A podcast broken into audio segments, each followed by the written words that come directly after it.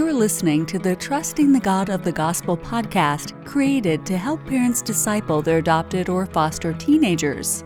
Here are your hosts, Arthur C. Woods and Elizabeth Joy Woods. Hey, everybody. Welcome to Trusting the God of the Gospel podcast. This is our final podcast. The last one. Finile. Yep. I don't know. I don't know what language that was. Fini- it's Italian. Hmm For fragile. Finile, fragile. Yes. It's all Italian. This Uh-huh. is our Italian podcast.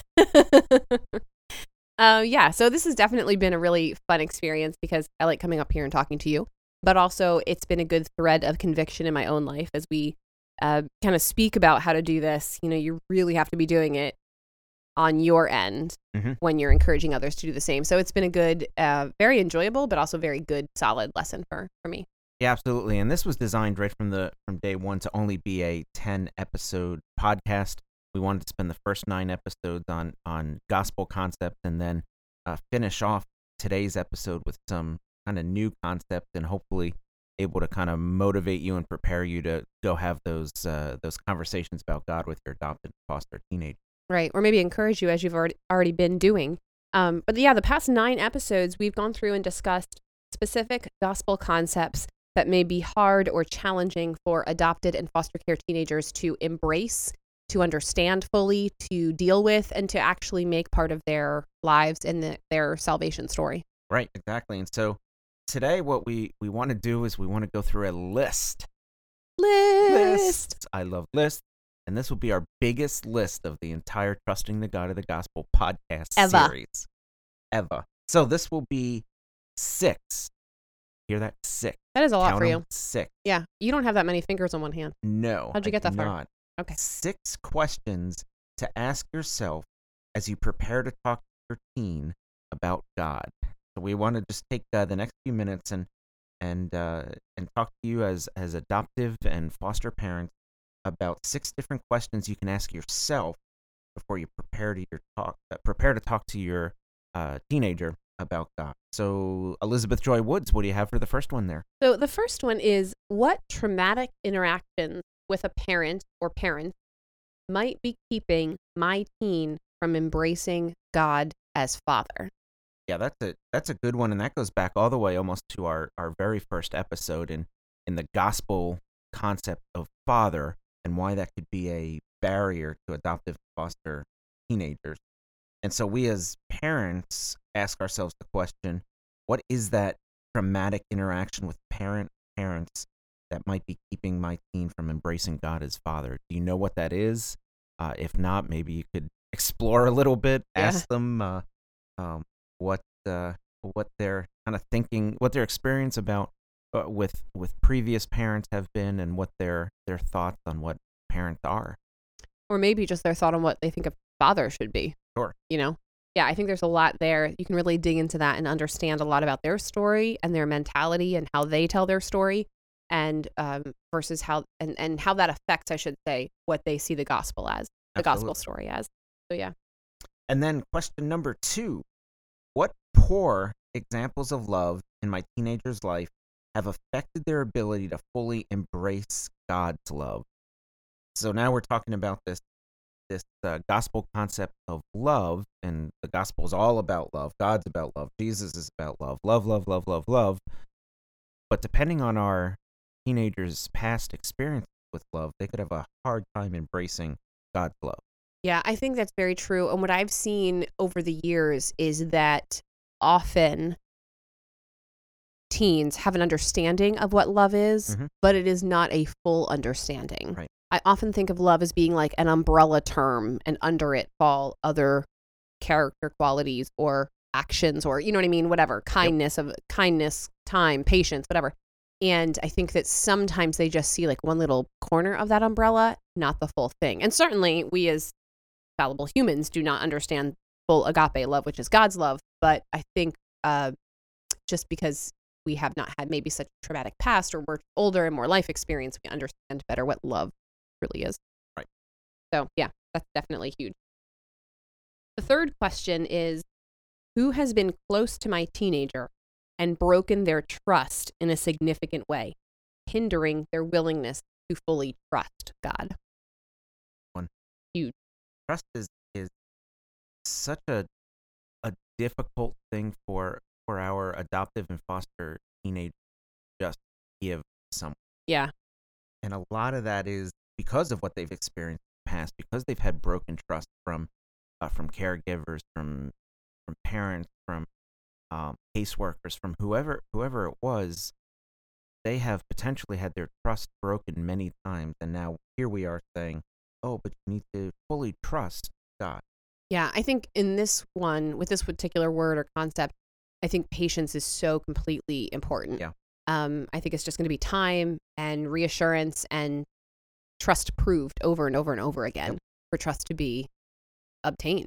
And I think that that relates not only to the parents, but also to God. And what better way for the parents to exemplify God and his ability to be trusted than to be trustworthy themselves? Right. Yeah, exactly. Wow. So we are halfway through our list of six. Did pretty good. already. Yeah, yeah, yeah. Yeah, so far so good.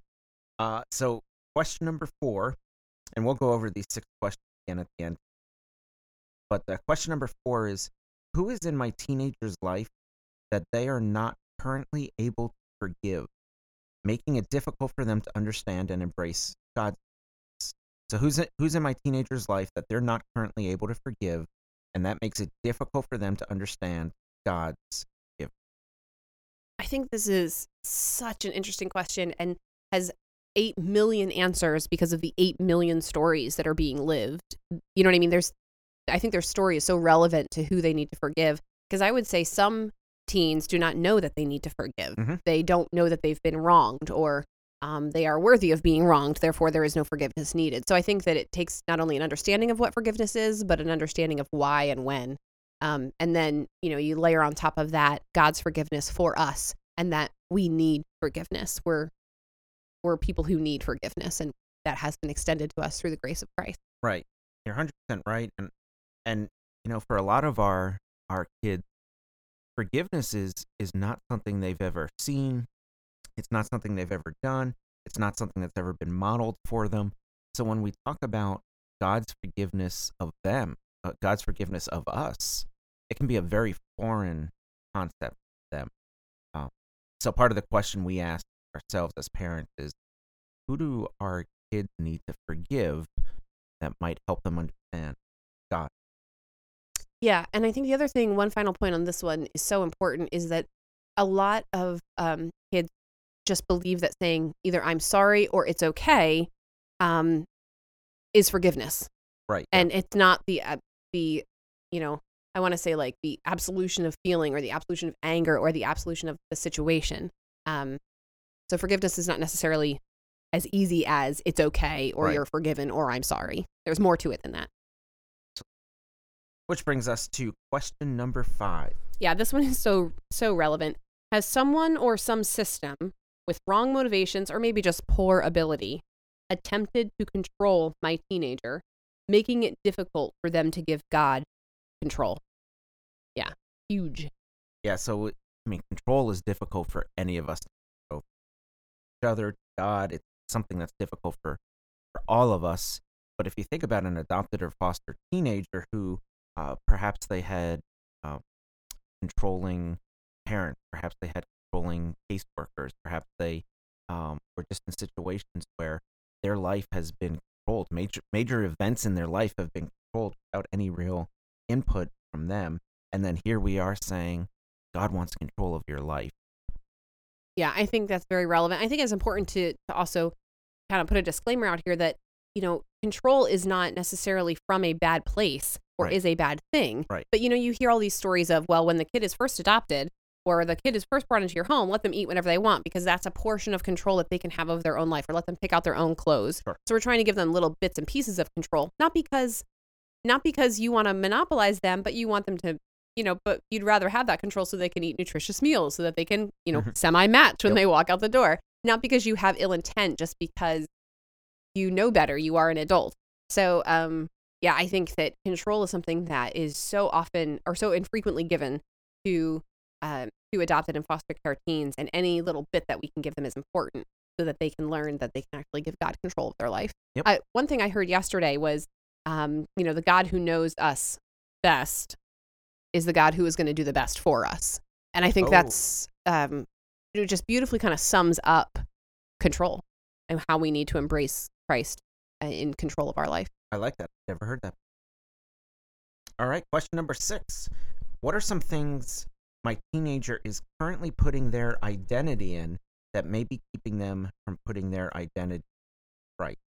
What are some things my teenager is currently putting their identity in that may be keeping them from putting their identity in Christ? I love this question. Do you mind if I talk again? Go for it. Okay, so I I feel as though um, teenagers, especially, but all of us do this. I do this regularly. We put our identity in whoever we're around. Sure. Uh, we try to match whoever we're around so that we can be included in whomever we're with. And I see that so often in teenagers that they're into this because their friends are. They like this because their friends are. They act this way. They make these choices because their peers are. And um, instead of that, instead of that constant yearning, we as our teens need to put our identity, or as believers need to put our identity in Christ and allow our teens to do the same and to be okay with the fact that we are not included in everything and to be confident in that and and calm and content in that so that I know actually who I am. I don't need to go chase. And it's I think it's very refreshing, very relieving to be able to not have to chase being included. Yeah, exactly. And there's so many there's so many things that our teenagers do put their identity. Think about their existence in school and part-time job, home and at church, sports and extracurriculars, wherever else. They have so many things that they put their identity in.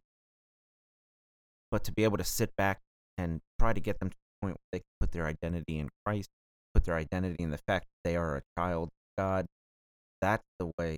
That's the way. To, that's the way for all of. Us.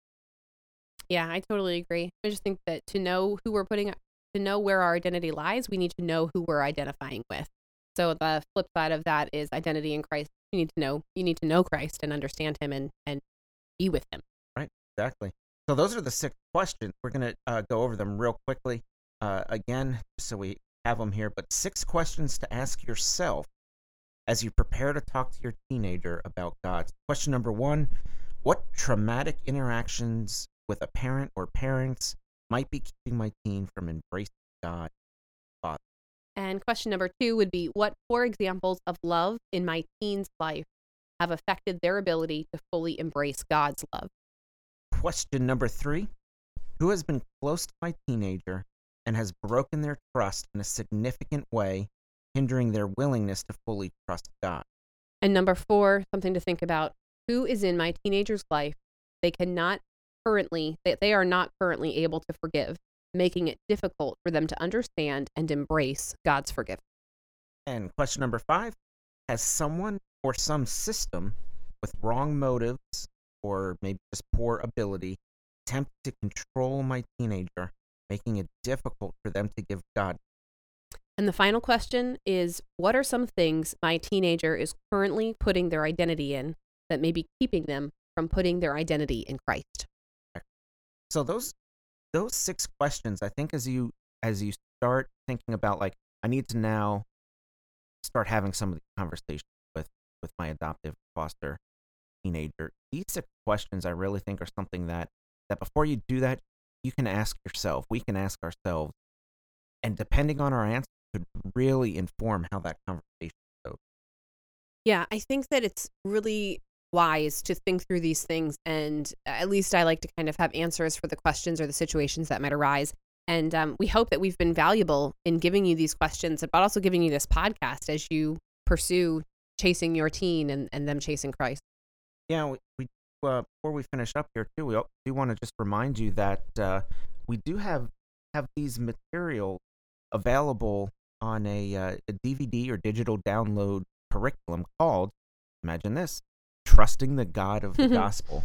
Uh, so, if you want a little uh, a little bit more help in how you have those conversations with your teenager, uh, just head on over to uh, trustingthegodofthegospel.com and uh, you can get all the uh, the information there. You can purchase the curriculum, or even if you just want to to get a free preview of what the uh, the curriculum looks like, uh, you can uh, can order a free as well. Yeah, it's a valuable resource that will help you approach these conversations with your teen's heart in mind. Yeah, exactly. So that's kind of it. I think the the bottom line in all of this is it's going to take a lot of patience, it's going to take a lot of prayer, and it's going to take a lot of time. Discipleship of our teenagers not going to happen overnight. Uh, they're not just simply going to embrace all these gospel concepts simply because we as parents listen to a, a podcast or got a curriculum. It's going to take time and patience, and it's going to take effort on on our part. Certainly, uh, a lot of prayer on our part is kind of turn our kids over to the work of the Holy Spirit in their own life. Yeah, and it's worth it for for His glory. It's worth it. It is worth it in the end. Well, speaking of uh, the end, that is the end, not just of this uh, episode, but also of of this podcast series. So we hope this has been really helpful for you guys. We have we have loved doing this podcast. Uh, we hope that uh, this is information that uh, even if you've already listened through with us the whole time, that you can go back and get some uh, kind of refreshed on some of the material that we talked about, and and ultimately, we just hope that it it helps you as parents engage with your adopted and foster teenagers in conversations about God, faith, and been fun. Thanks so much for joining us. Thanks, everyone. Bye bye.